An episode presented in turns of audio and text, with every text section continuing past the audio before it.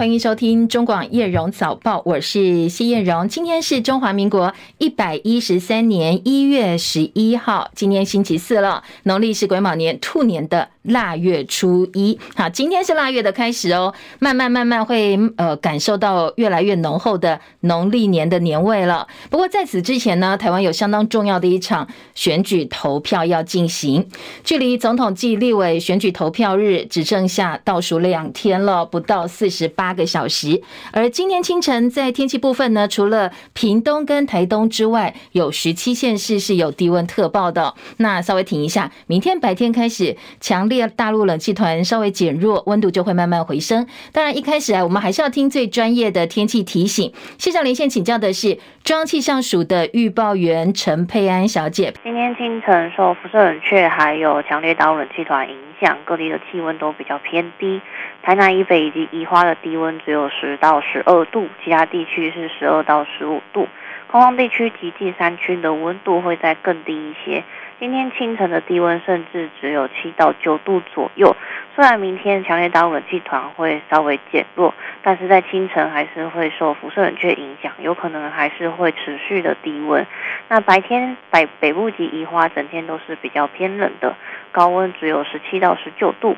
那中南部及台东高温可以达到二十度以上，尤其在高频的高温，哦，有可能会达到二十三、二十四度，所以在中南部的日夜温差会比较偏大，要请大家留意温度的变化，务必要做好保暖的工作。这波冷空气是比较偏干冷的，所以各地大多是多云到晴，只有在东南部地区还有恒春半岛会有一些零星的降雨。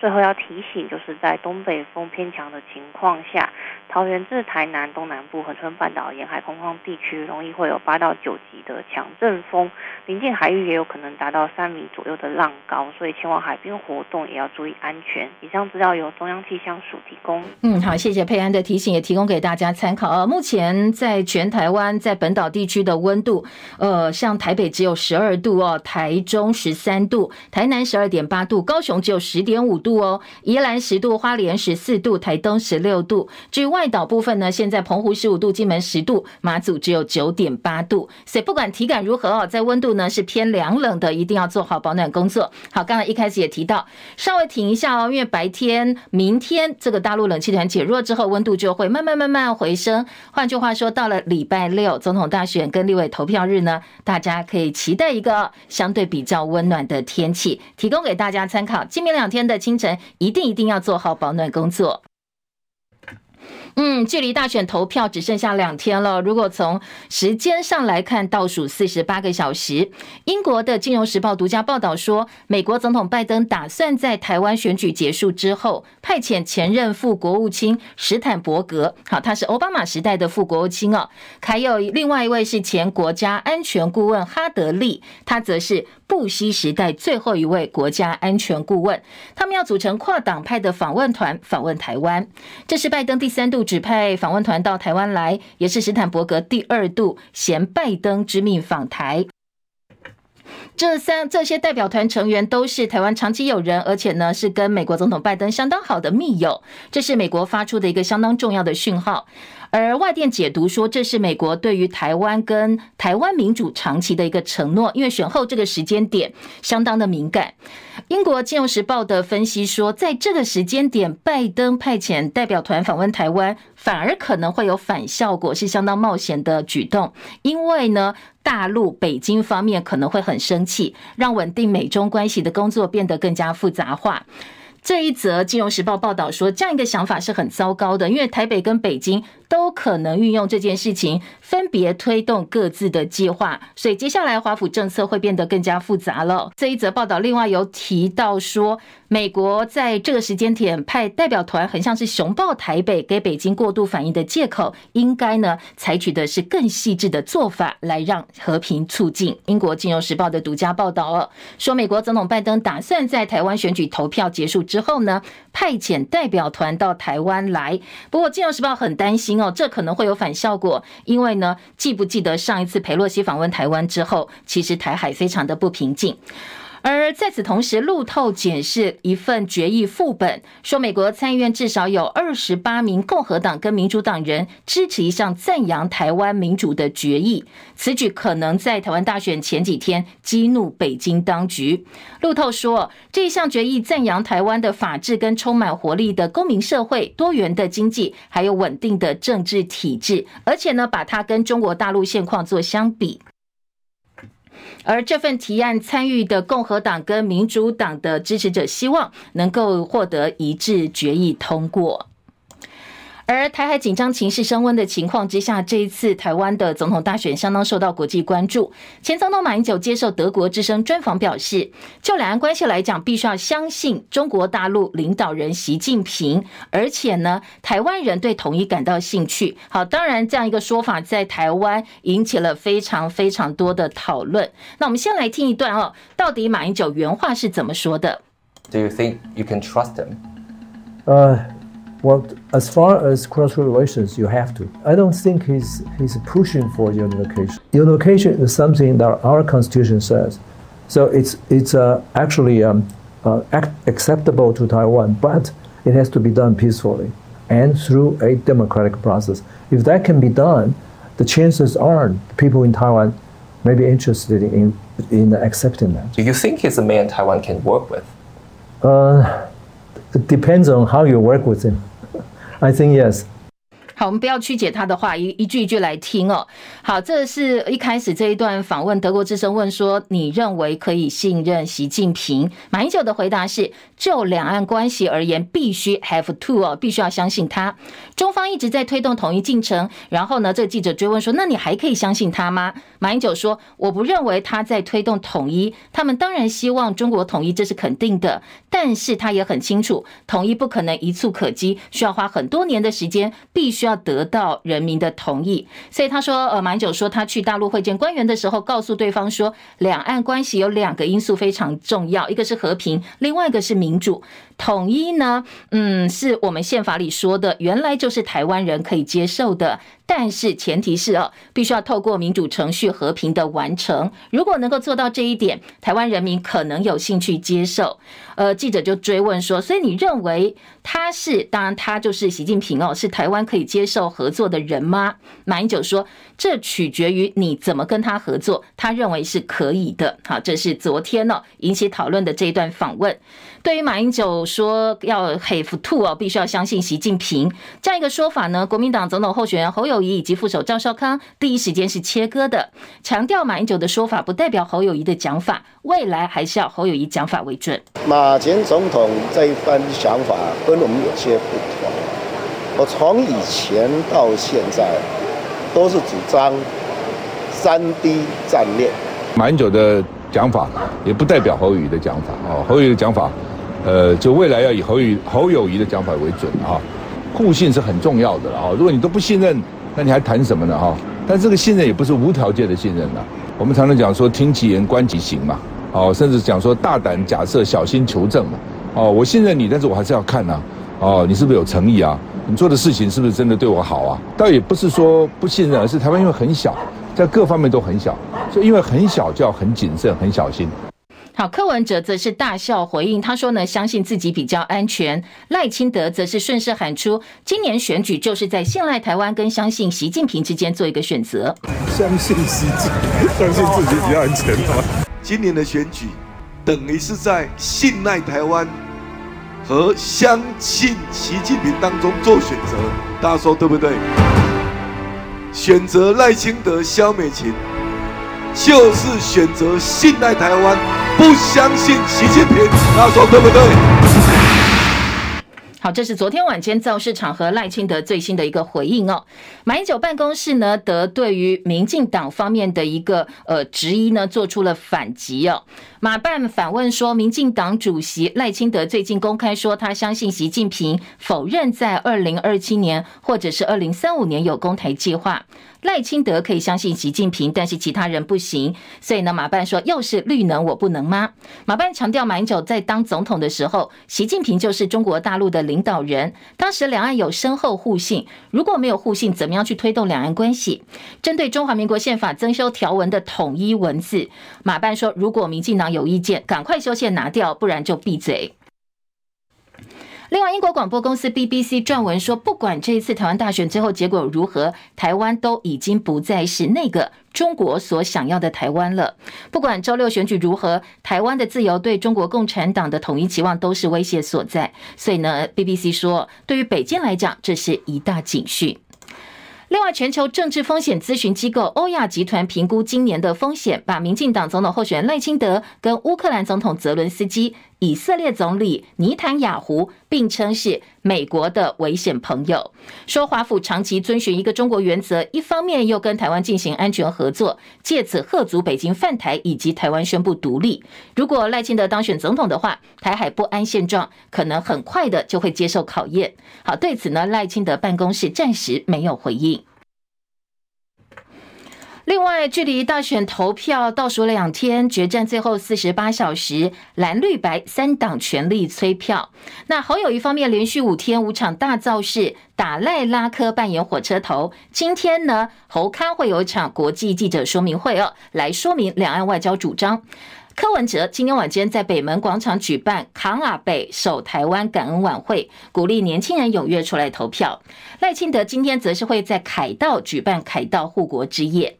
昨天关于选战的几个重要消息哦，几则呢？最新的消息，亲民党主席呃宋楚瑜昨天在金门府选之后表示，总统人选他支持的是。国民党总统候选人侯友谊，而且呢，他说他只支持这个人哦。侯友谊则说，宋楚瑜提出的政策方向跟他非常的契合，他们一定会心想事成。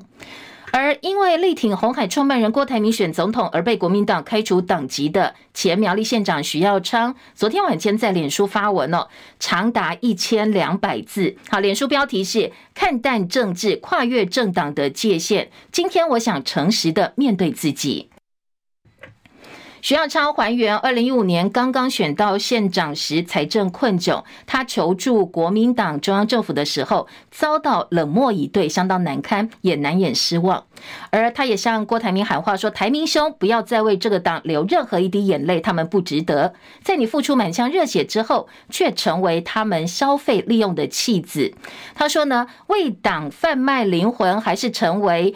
蓝营口中的罪人为故乡祭，我选择诚实。好，这样一个要这个郭台铭不要再为这个党流一滴眼泪的发文呢，引起政党的关注。昨天，民众党总统候选人柯文哲表示，国民党屡屡要求郭台铭表态是情绪勒索。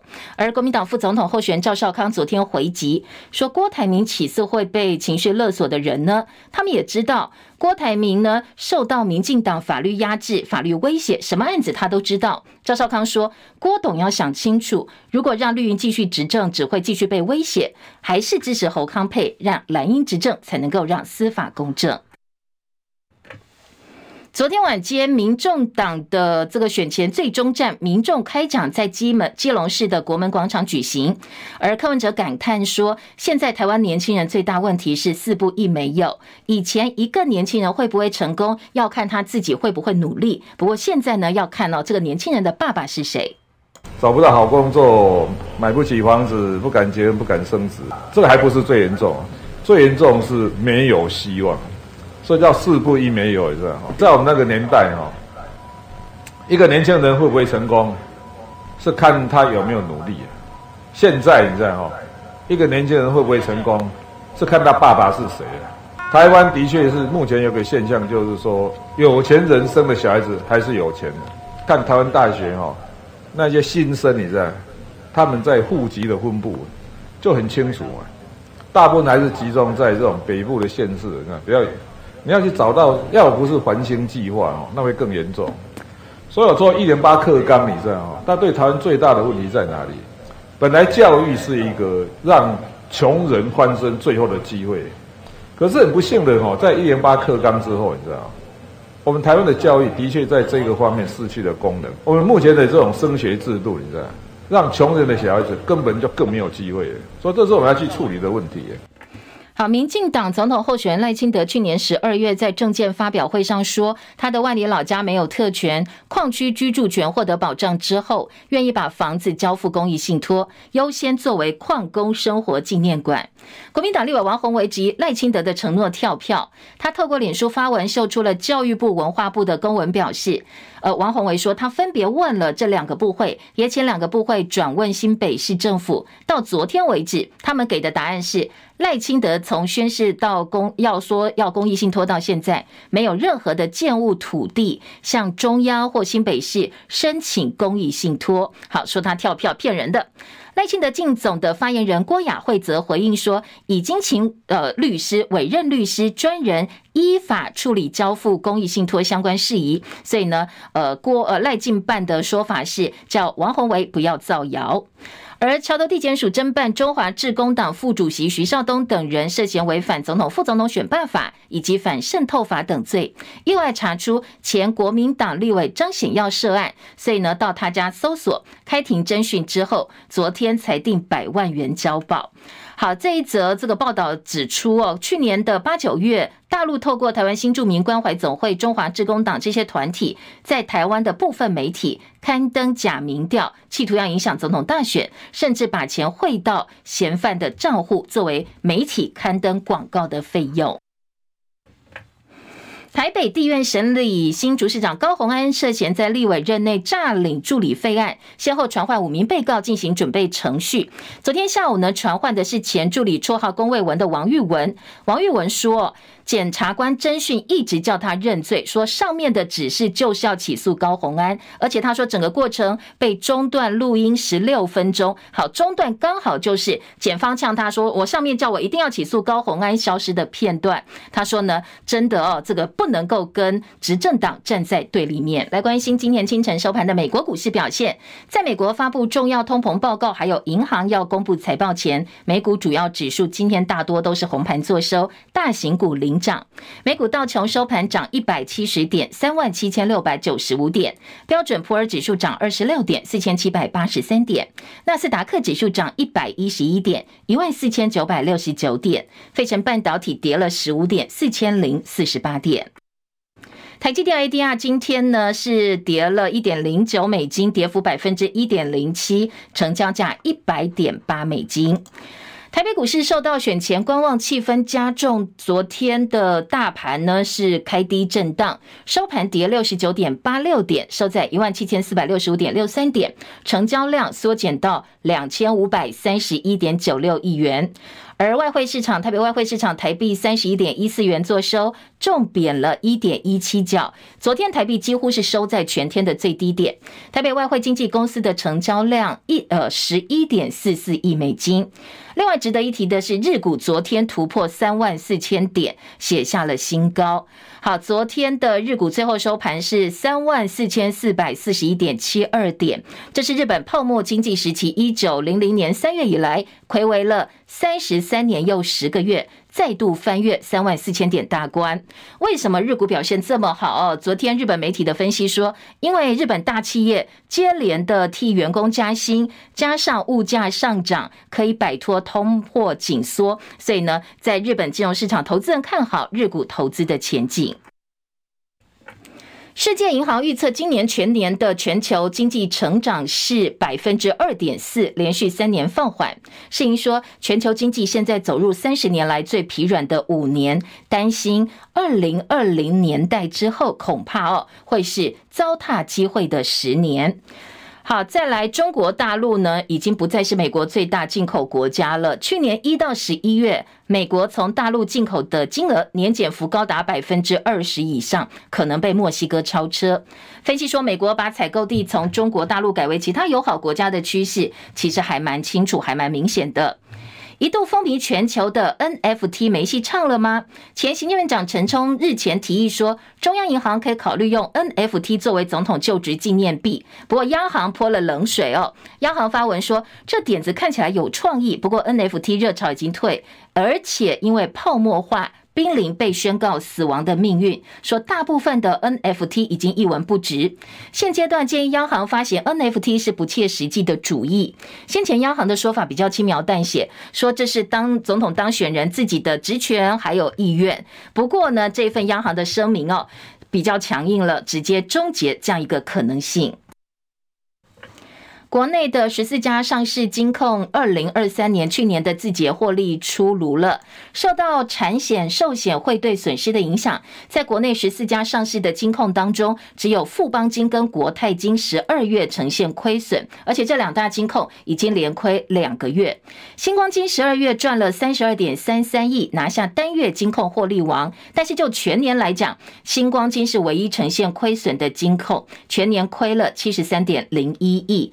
而富邦金呢，全年来看税后赚了六百六十一点三七亿，每股税后盈余是有四点八一块，这是二零二三年金控获利王哦，双冠王，它也是连续十五年金控每股获利王的宝座。而中信金全年获利五百六十点一八亿，也超车了国泰金，拿下全年累计获利的第二名。台塑昨天宣布年终奖金，因为全球景气不是很好哦，需求不振，所以台塑四宝在前四季归属母公司税后净利是台币四百四十亿，年减百分之五十一点一。所以集团昨天公布的年终奖金三个月本薪，好，三个月呢，可能部分其他的劳工觉得还不错呀，但是就台塑集团来讲哦，是近五年来的最低。其他的国际焦点，也门的青年叛呃，这个运动叛军在红海发动大规模的攻击，而且说是史上最大规模的攻击行动。美国跟英国在击退之后，暗示接下来他们也可能采取军事行动。齐海伦的报道。获得伊朗支持的也门叛军青年运动九号晚间再度对红海发动攻击，美国和英国海军一共击落二十一枚飞弹或无人机。英国国防大臣夏普斯指出，这是至今青年运动在红海进行的最大规模攻击，所幸没有造成伤亡或损害。青年运动表示，他们的目标是一艘向以色列提供支援的美国船只。美国有线电视新闻网 CNN 报道，美国国务卿布林肯警告，如果青年运动的攻击继续下去，将会产生后果，布林肯说，在努力防止地区冲突蔓延的过程中，当我们看到青年运动发起侵略行为时，我们的反应尤其重要。青年运动攻击造成的威胁已经组成了国际联盟来应对。英国广播公司 BBC 报道，英国国防大臣夏普斯被问到也门可能发生的攻击时，他说：“注意这个区域。”联合国秘书长古特瑞斯的发言人表示非常担心，因为局势对全球贸易、环境和生命带来风险，还有中东更广泛冲突升级的风险。记者戚海伦报道。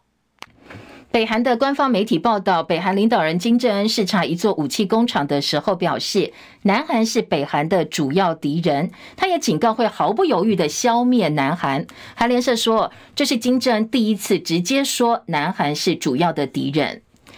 另外，呃，厄瓜多相当著名的毒枭首领，绰号叫费多的马西亚士，一月七号二度越狱成功，引起厄瓜多全国动荡。好，资料画面显示，马西亚士二零二三年八月被警方重兵集结，转送到最高级别的监狱。这一次越狱成功之后，已经有多所监狱发生了暴动。当局八号宣布，厄瓜多全国进入紧急状态，实施六十天的宵禁。不过，在厄瓜多的治安问题层出不穷。九号，当局证实至少有九个警察被绑，民众直击哦，路边的警车直接爆炸。其他城市也发生了爆炸事件，还有公共电视台在直播过程当中，直播当时哦就被武装分子占领。警方九号已经把电视台夺回来了，逮捕了十三个人。现在呢，厄瓜多当局出动超过三千名警力，全力搜索这一个越狱成功的首要毒枭的首领马西尔士的下落。过去，厄瓜多曾经被称为是和平之岛，不过因为它坐落在两大骨科碱生产国家秘鲁跟哥伦比亚之间，所以是国际洗钱跟贩毒的转运点。中东国家沙乌地阿拉伯现在富上加富，越来越有钱了，因为他们发现了世界级的金矿带，现在估计总价突破一千五百五十五兆。而沙乌地阿拉伯最近宣布，在他们境内发现大量潜在的黄金矿源，而这个矿带估计绵延长达一百二十五公里，价值刚才提到换算台币是一千五百五十五兆，美金是五十兆。当然，这个规模呢，跟全球最大金矿还是有落差，不过是非常有机会让本来就很有钱的沙乌地阿拉伯再次发财，而新发现的金矿可能也会迎接另外一波新的淘金热。好，日本的新冠疫情连续六周升温，世卫特别警告说，呃，这个病毒呢还是人类相当大的威胁哦，千万不要掉以轻心。中广早报新闻。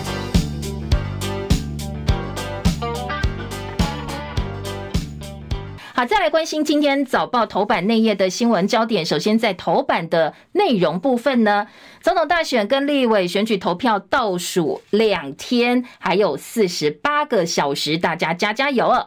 好，今天在早报，当然头版内页最多最多版面还是跟大选有关。其实不管是平常可能是生活版面、文教版面，这一次呢，今天这几天哦，在版面安排上都是候选人对于这些话题的讨论啦，或者是跟啊，其实都是还是牵到选选举本身哦，所以。总统大选跟立委选举的版面相当的多，那被提版到头版头条的话题呢？中时联合继续来关心的仍然是关于呃这一次大陆发射卫星，我们的防空呃这个空袭警报哦，所以呢，在国家级的防空警报。今年中时联合有非常大版面，除了头版头条之外，内页二版也都来讨论这件事情。而自由时报今天头版头条则是来报道一下，呃，蔡政府时代的一个可以说政绩了哦。主计总处公布的最新数据，自由时报头版头说，蔡政府时代的薪水比马政府时代多了一倍，好，等于是来帮这个蔡政府执政的政绩来做一个宣传哦。自由时报的头版头条，两大财经报纸今天头版呢，分别关心的是上市柜的营收，还有台积电去年的营收。工商时报把上市柜营收放在头版头条，台积营收放在头版二，而工商时呃这个经济日报相反哦，把台台积电去年的营收放在头版头条。接着我们就回头来关心这些头版焦点有哪些大标题，以及呢重点整理。等一下细部的部分，我们在三十八分广告回来再告诉大家哦。我们先来听头版的重点。今天联合报头版头条标题是国安人士冒号，国安人士表示，国防部单独决策，说这一次呢，呃，国家级的防空警报是空防空空袭警报了哦，是警报发布之后才通报蔡总统。国际学者认为我方是反应过度了。今天联合报在头版有表格整理，把整个卫星警报，因为卫星发布的一个国家级警报，整个过程决策过程，国防部说出来的说法还原，从时间点还原，然后呢，当时中共卫星的一个发射之后的一些发展也做了一个对照哦。今天联合报在头版点到说，卫星警报，国防部的过程整个还原。呃，是在九号下午三点零四分，国防部侦获中共卫星发射动态；三点十七分，国防部发警报通报蔡总统；四点十五分，国防部为警报的英文用语表达歉意；晚上八点十分，国防部在媒体群组发影片；十一点二十五分，总统府发声明说排除对岸政治企图的可能性。好，这是整个还原的过程。而联合报另外也有点到国防部有两个疑点，并没有跟大家交代清楚。首先呢，是欧洲太空总署宣布卫星是顺利的进入轨道。为什么国防部说是因为卫星的轨道偏移？我们觉得，哎，这个好像有点怪哦，所以才发警报。好，这个跟欧洲太空总署的说法不一样。另外一个疑点是，火箭通过台湾的时候，高度超过五百公里，并不是我们的领空范围啊。那你发警报的标准到底是什么呢？好，联合报在表格跟图片的部分哦，整理得很清楚，在头版。当然，在总统府部分，今天联合报也说，其实不是很满意军方这一次的处理哦。中国时报则在标题上直接说，选前警报大作即灭火，现在呢，所有责任军方一肩扛起。大陆社卫星，总统府连夜定调，排除政治企图。蓝营点名国防部长必须要下台。好，这部分呢，等一下我们来听详细的内容，到底是怎么来分析的。而自由时报今天的头版头条是，主计总处说，蔡政府薪资增幅多马英九一倍，平均的薪资成长呢，经济成长百分之三点一六，跃居四小龙之首。家户所得差距，蔡政府低于马政府，去年的物价指数也比欧美新韩日还要低。好，自由时报今天的头版头条。工商时报头版头条说，上市柜去年营收失守了四十兆，疫情红利结束，终结连续两年超过四十兆元的佳绩，法人信心喊话说，今年呢，二零二四年有望年增百分之二十。经济日报今天头版头条是台积电的去年营收达标二点一六兆元，写下次高。好，这个上一季呢，业绩六千两百五十五亿元，成长百分之十四，攀登全年高峰。十八号的法说会，台积电会释出最新的展望。今天工商时报在头版二题也有哦，说今天台积电晶圆龙头台积电呢要发放股利，台积二零二三年的营收比预期还要好。好，这两个报纸都有点到。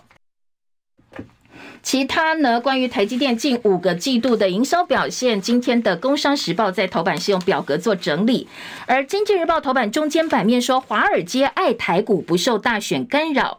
彭博报道说，不管最后台湾大选谁赢谁胜出，外资都会强劲涌进台湾。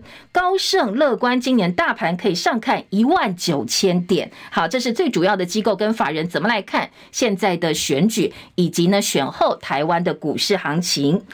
而《经济日报》的这个报道，另外一个是终结连三降，人口转为正成长，去年达到两千三百四十二万人，疫后很多国人恢复户籍，新生儿十三点五万人，连续四年生不如死。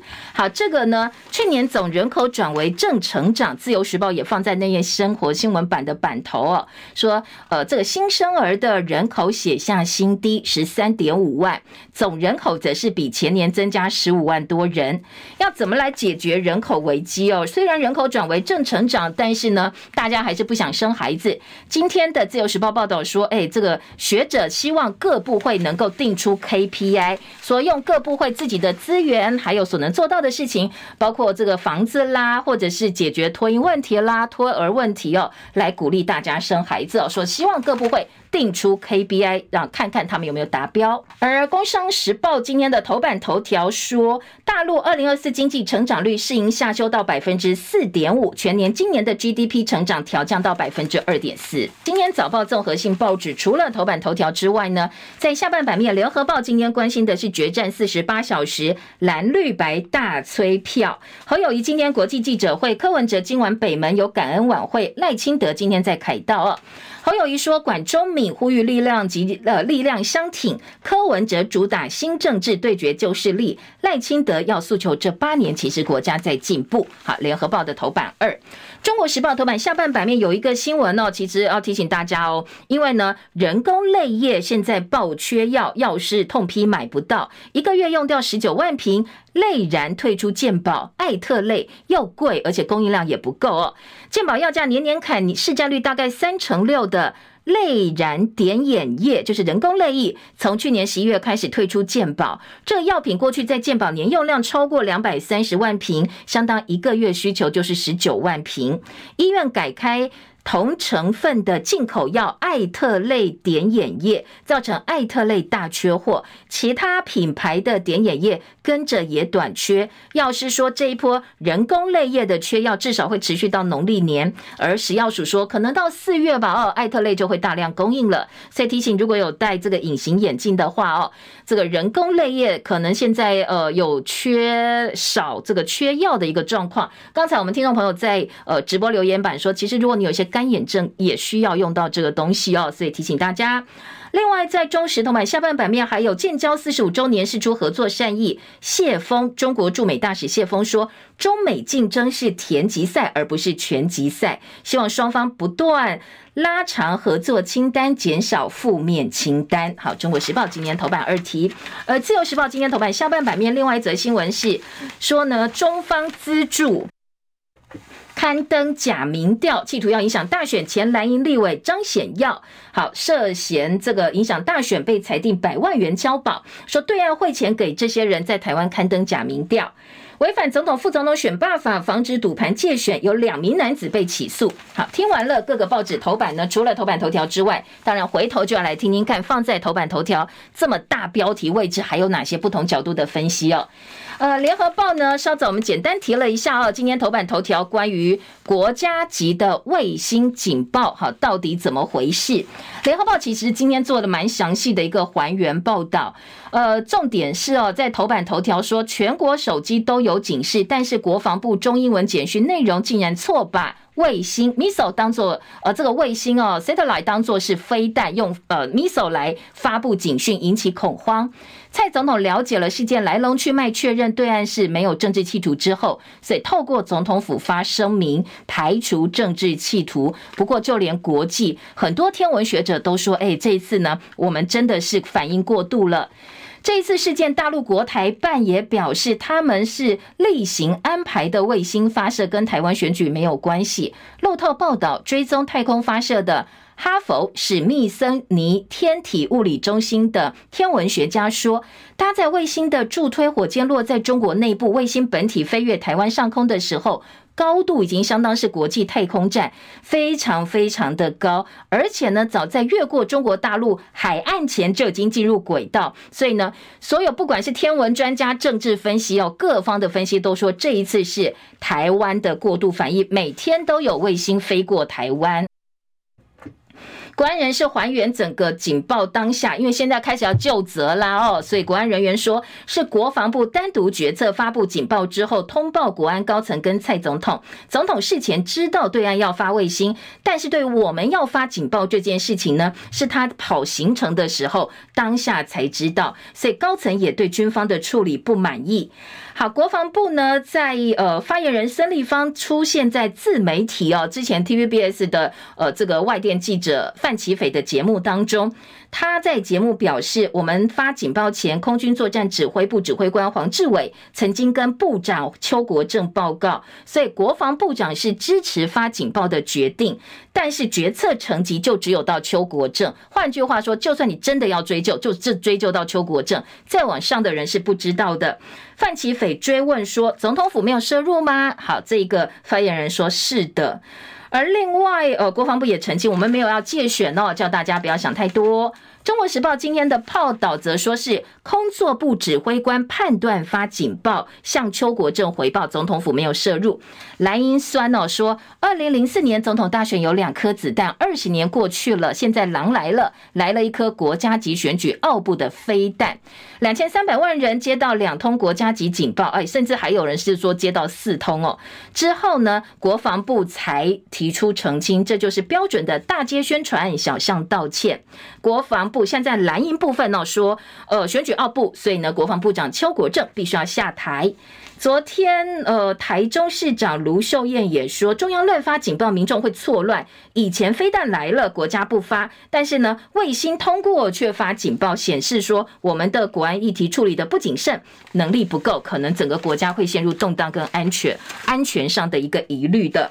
其实啊，昨天呢，柯文哲也点出了，他说我们通通不要做选举操作，但是比较让人害怕的是哦，几个点哦，第一个点是。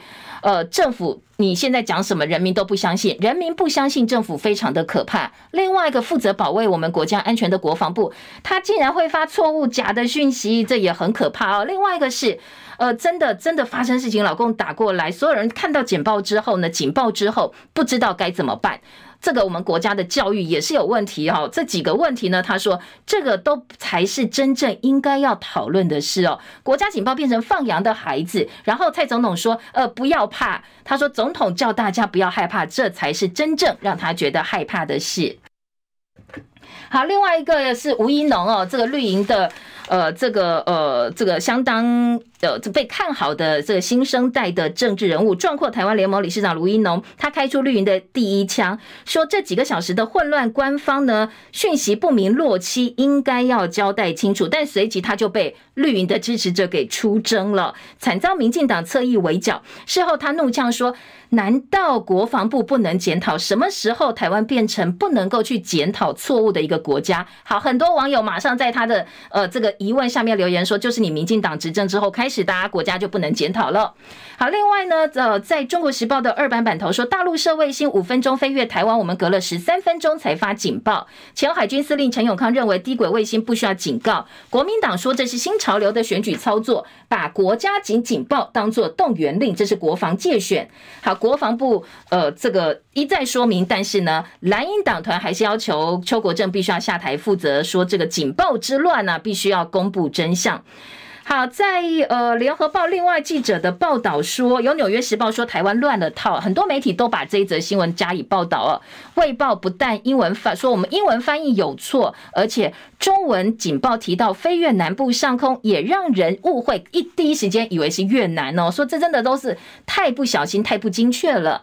联合报的记者程嘉文说：“我们的国防部说法一再矛盾，国防部闹的是世界级的笑话。”好，解释发布数十年来首度的。防空警报是因为侦测到火箭偏离本来公告的预设路径。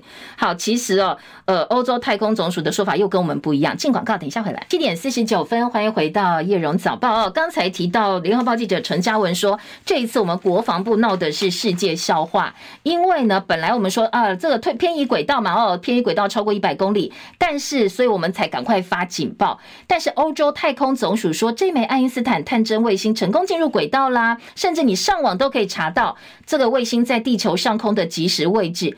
我们是到底是没有能力去推断说它到底有没有推呃这个偏离轨道，还是说故意骗大家帮自己圆谎哦？这已经是世界大独家大笑话。好，当然呃这个总最讽刺的是，嗯这个。总统府在第一时间当天晚上说，确定不是对岸的政治企图，就白话讲，对岸借借选的手段不是哦。而联合报记者陈嘉文说，对，不是对岸借选，但是是国家机器赤裸裸的借选哦。好，这是联合报的特稿。联合报三版还是这一则新闻说，蔡英文八小时拆弹。定调排除政治企图，国防部道歉，但是借选传闻不断。昨天国安系统再出来示意，希望能够赶快画下句点，不要影响到选情。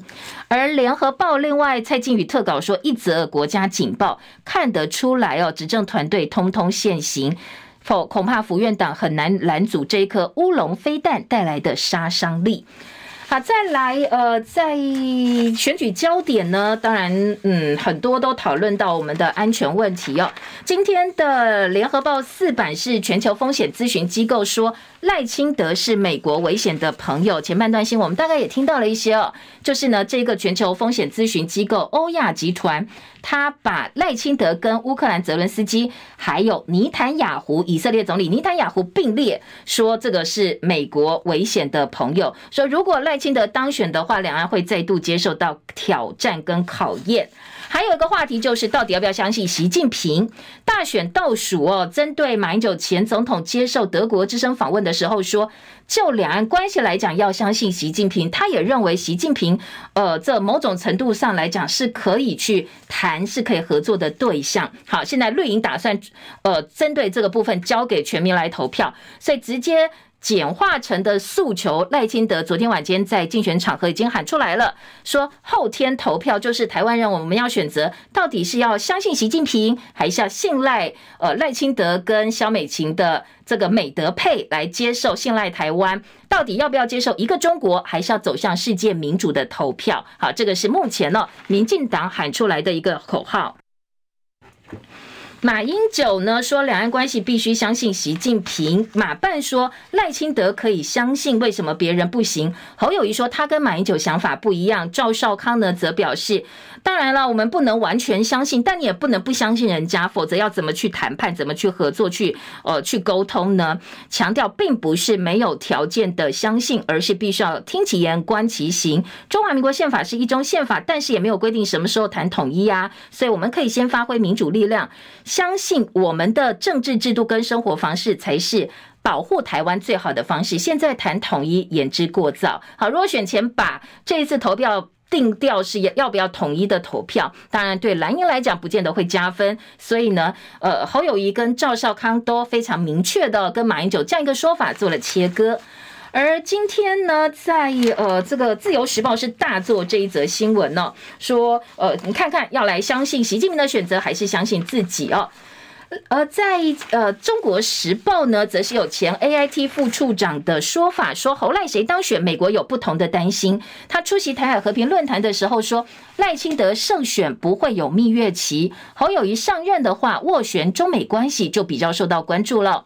前美国在台协会 AIT 副处长葛天豪说，华府关注民进党候选赖清德是否继续遵循蔡英文的两岸政策，所以对赖清德，美国不会有蜜月期。如果是侯康配胜选，华府则比较在意的是怎么样在美中之间我们保持的所谓的平衡关系。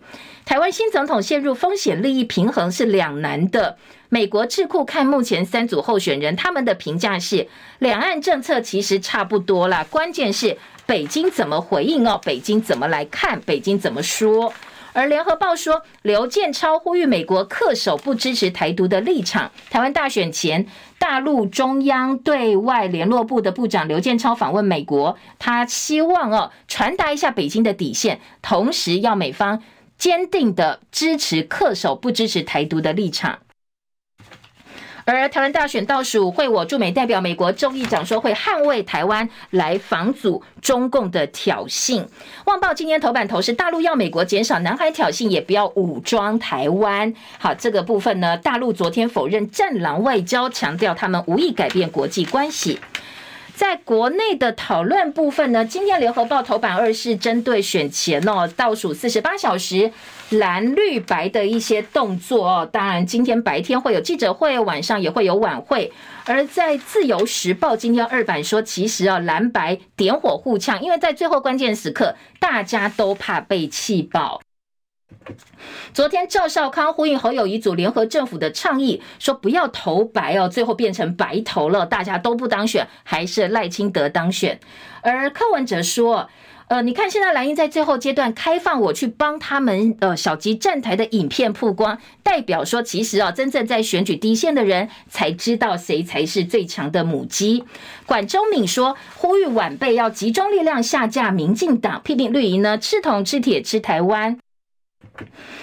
蓝营发贪腐警报，绿营反呛贪腐才是国民党的 DNA。赖皮聊信托蓝营立委说没有提出选举，赖清德回批这是蓝营抹黑秀下限。侯友谊现在力拼陆战，赖清德抢攻北台湾，柯文哲还是强化空战。侯友谊昨天也炮轰卫福部说谎哦，说高端疫苗的真相不在路上哦。高端疫苗这个话题呢，今天早报蓝呃联合报做到五版版头哦，说蓝营提出高端保密三大疑点，批评卫福部长薛瑞元在说谎。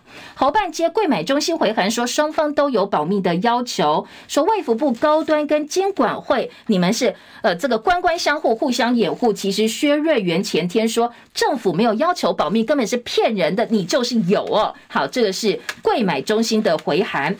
好，另外呢，在呃今天的呃这个联合报，另外也提醒大家说，面对感性的催票，提醒所有有选举投票的人的权的人哦，你投票一定要理性哦。